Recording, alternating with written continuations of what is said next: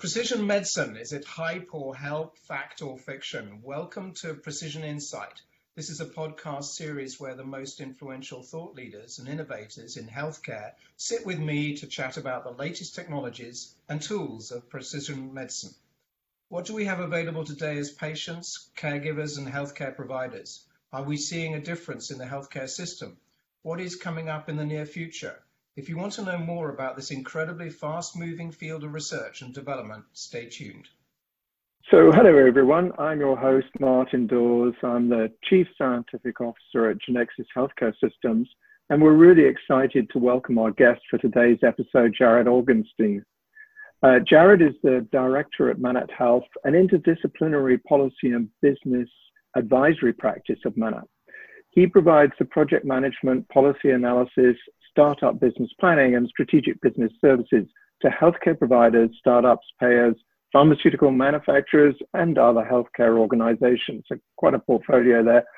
Jared's primary areas of focus are advising public and private sector clients on delivery system transformation, population health, digital health, international and global health, federal and state health policy trends, and provider markets.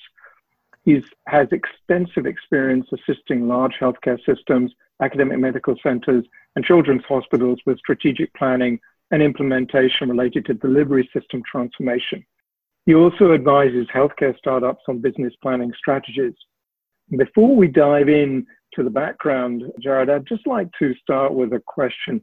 If you had to explain to a seven year old what telemedicine is, how would you describe it? Thanks, Martin, for having me, and thanks to the Precision Insights podcast for inviting me to join today. I think I would describe it as FaceTime with your doctor. I think probably most seven year olds know what FaceTime is from FaceTiming with their parents or grandparents or relatives. And I think that telemedicine is a technical term for something that people are really doing uh, every day in, in their normal lives and don't think of it in a sort of special way. It's just the way that people are used to communicating and so I'd sort of keep it simple. Excellent, thank you.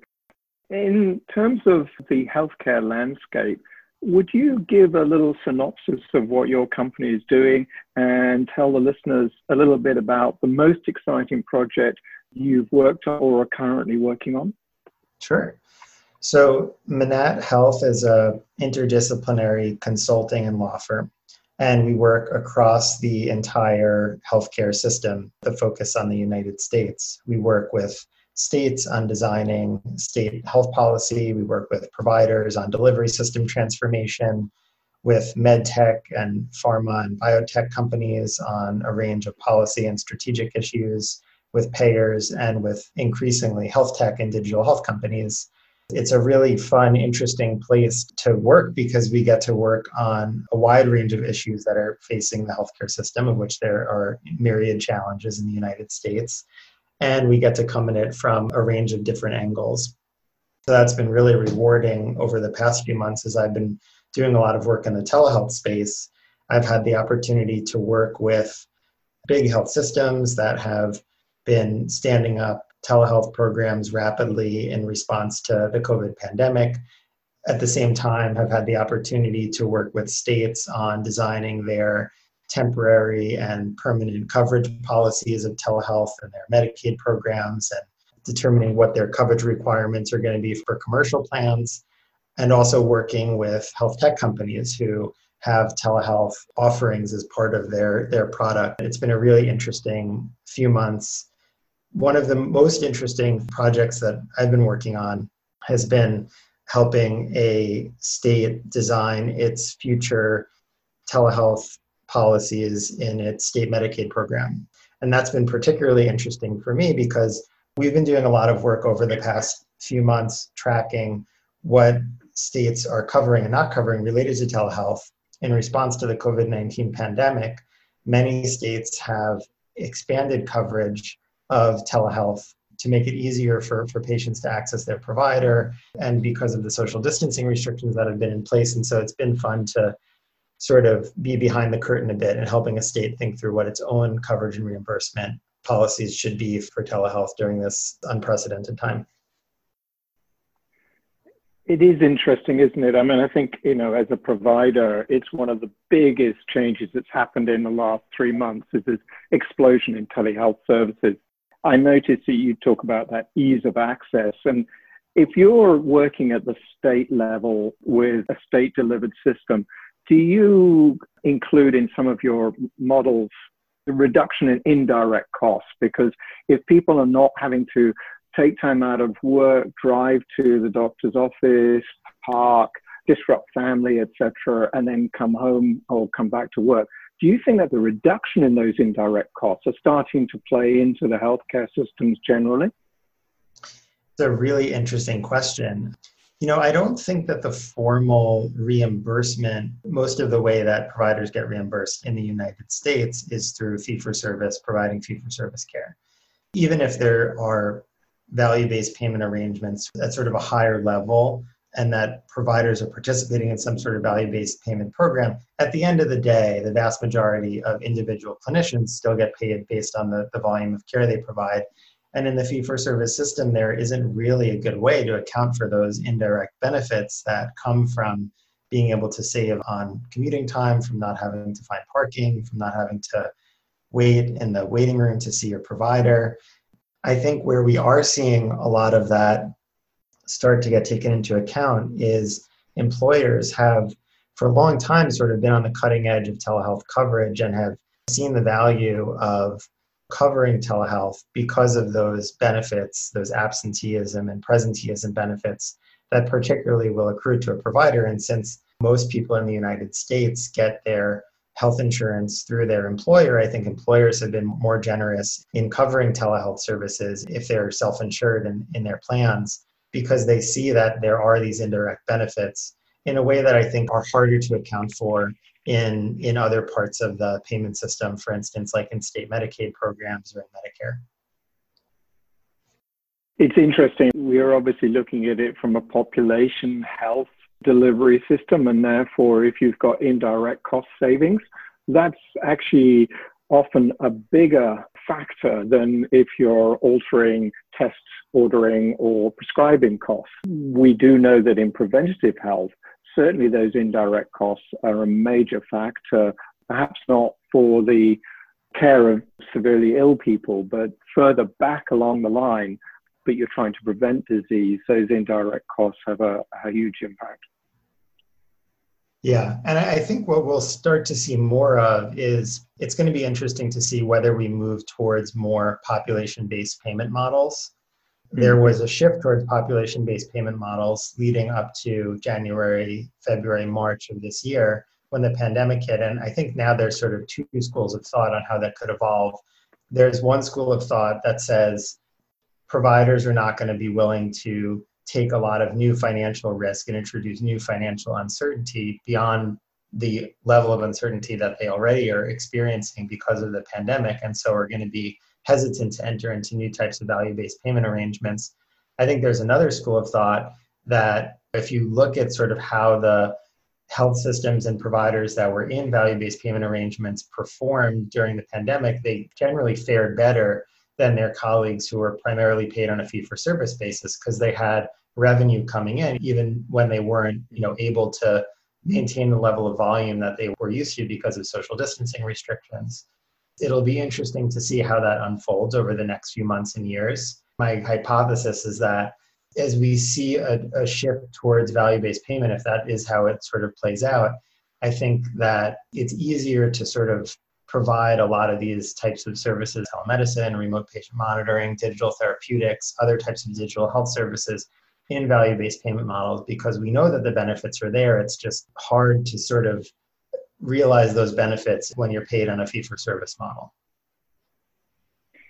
I think that one of the issues that we come across is how do you assess the value of the contributions in those sort of public health models? You can count visits, you can actually get a handle on how many times patients are seen with fee for service.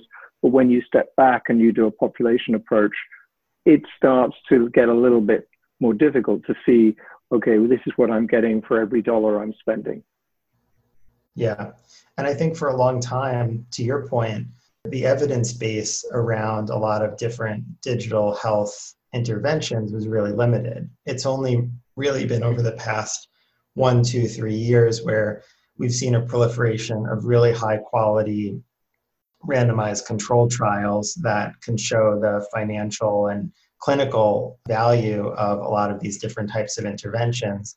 Now, I think to get coverage from a major payer, it's sort of table stakes to have done a really high quality study that demonstrates the clinical effectiveness and the financial ROI of a digital intervention. Uh, and I think that's going to, you know, even be more the case going forward.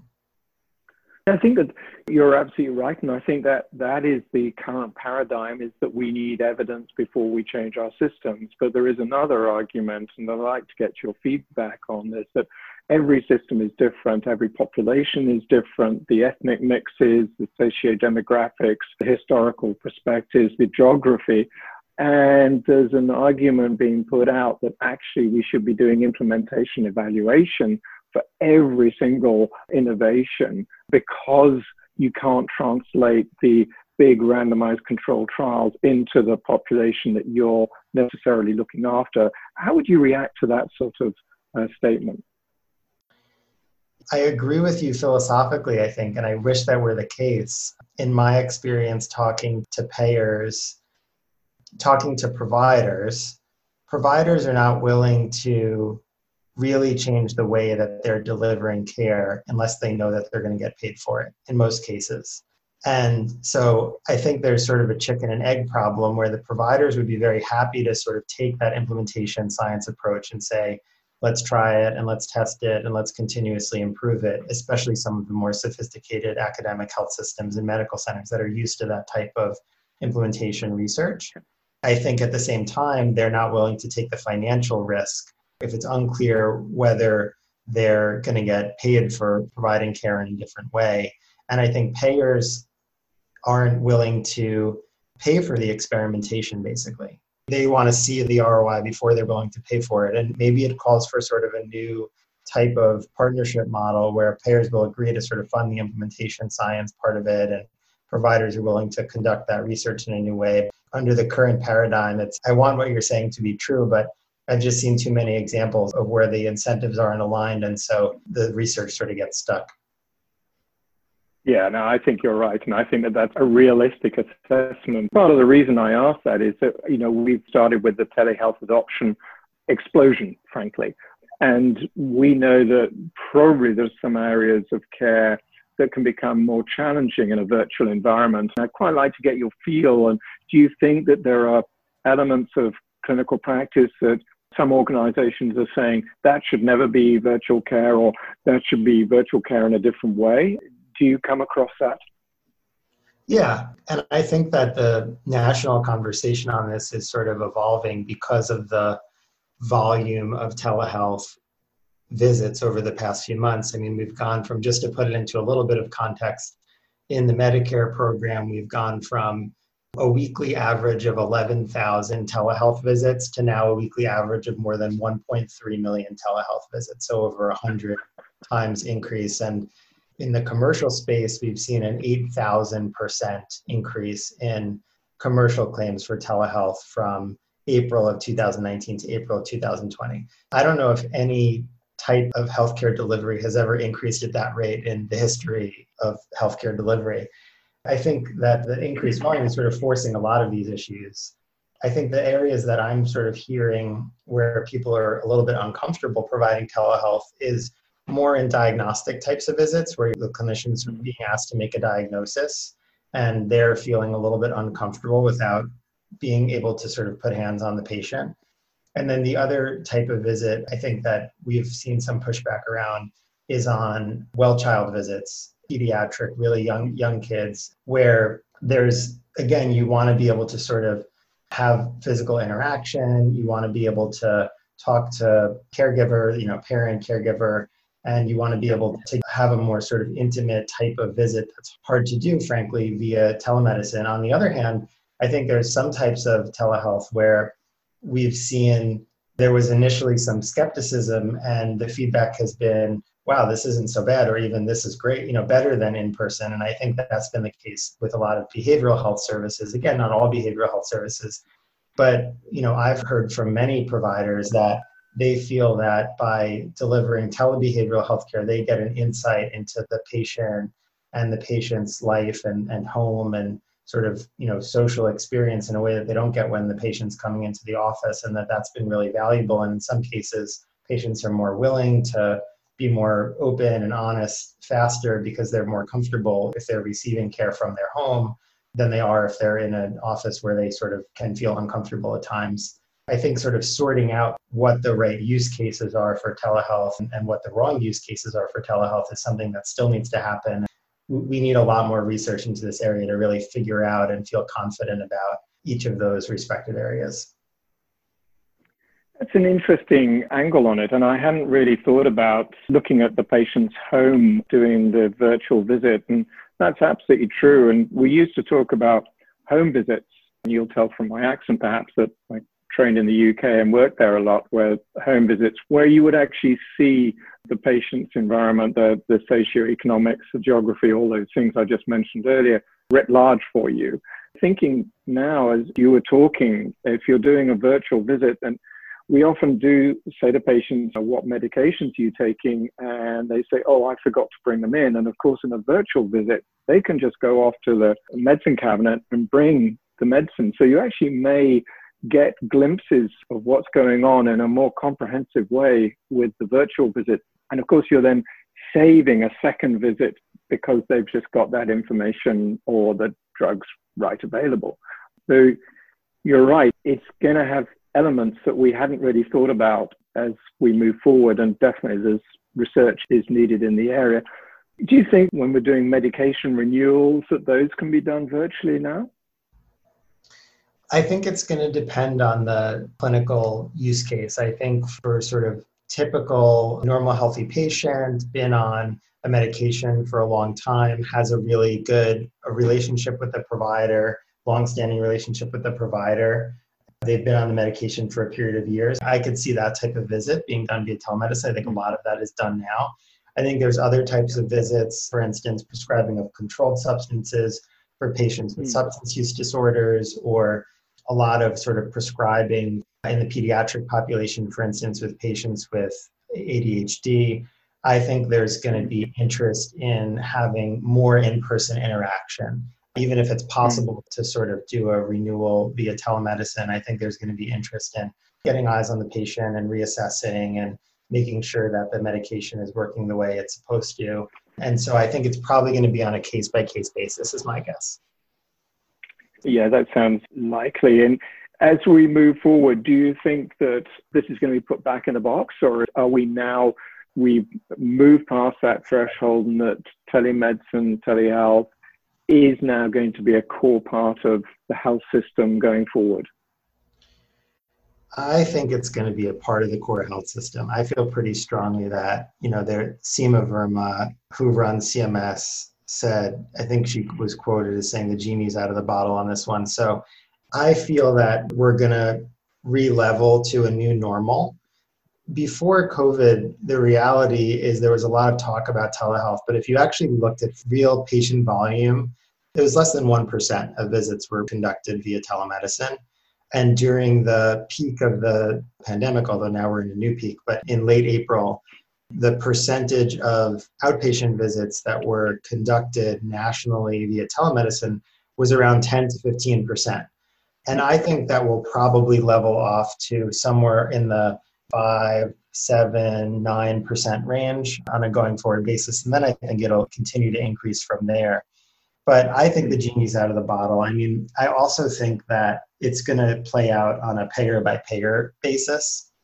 Medicare has significantly expanded the flexibility is for providing telehealth during the pandemic. And in order to sustain those changes permanently requires new legislation, which is currently being discussed in state Medicaid programs. I think a lot of states are going to end up expanding coverage and reimbursement for telehealth. I think in the commercial space, it's going to be more of a mixed bag. I think some payers, especially those that are embracing value based payment, will really see the value and some states require commercial payers to cover telehealth at parity with in person services. I think in other places, more traditional payers are going to have the concerns that they've always had about telemedicine about is it actually adding cost and is it adding utilization mm-hmm. unnecessarily? And so maybe less likely to sustain coverage. But I think we'll probably wind up somewhere between where we were pre COVID and where we were sort of where we've been at the peak go on and going forward basis. So we're accepting that this is now, as you say, genie's out of the bottle. We've got this new style of medicine that is coming onto mainstream healthcare. Have you heard of any groups that are, are, thinking about the informational requirements of this new technology? Because right now we've got rather flat electronic medical records and we've got a video consultation going on. Have you heard of any people who are trying to do some smart integrations of those two and I don't mean just overlaying the video screen on top of your electronic medical record, but actually trying to adjust your electronic medical record so it fits the information requirements as you're going through a video consultation? Uh, you know, I'm not aware of any, but it may just be that I haven't heard of them. I mean, I think for most electronic medical record companies, they really haven't had much of an incentive to develop that capability because again the volume historically has been incredibly low. I, I, think they've done the baseline sort of the blocking and mm-hmm. tackling kind of making sure that you can access the video from the electronic medical record and having it all sort of in one screen instead of having to have two applications up. But that's sort of really fundamental I think what you're suggesting is sort of the next generation of EHR telehealth integration. And I, I think we will see a lot of innovation in that space. And I think it's going to be interesting to see where the innovation comes from. There's the traditional sort of telemedicine companies, because they're telemedicine companies, they're 100% focused on what the provider and consumer experience is in the telemedicine visit. The EHR companies sort of have a different business model and they've been playing nicer together over the past few years. But I do think there's a lot of opportunity for really streamlining the way that what the provider experience is. And I suspect that we'll see a lot more innovation in that area over the next few years. You talked earlier about this being a major innovation in healthcare. And I mean, I definitely agree. I mean, this is almost like the development of anesthetic gases at the beginning of the last century where the whole of surgery was just turned on its head. But it was more than surgery. It then developed into everything that's associated with the ability to do surgery. And I think that we may see a lot of technologies develop out of this adoption of telemedicine, telehealth that will surprise us going forward. But those will add cost to the system. And there is always the danger of the smart new toy actually being a necessary part of a healthcare system. Is there a way that you advise or help healthcare organizations to do that filtering of what's shiny and bright in terms of its use in healthcare? We do a lot of that. And unfortunately, there is way too much shiny and bright and not nearly enough innovation that really improves outcomes and improves quality and lowers cost.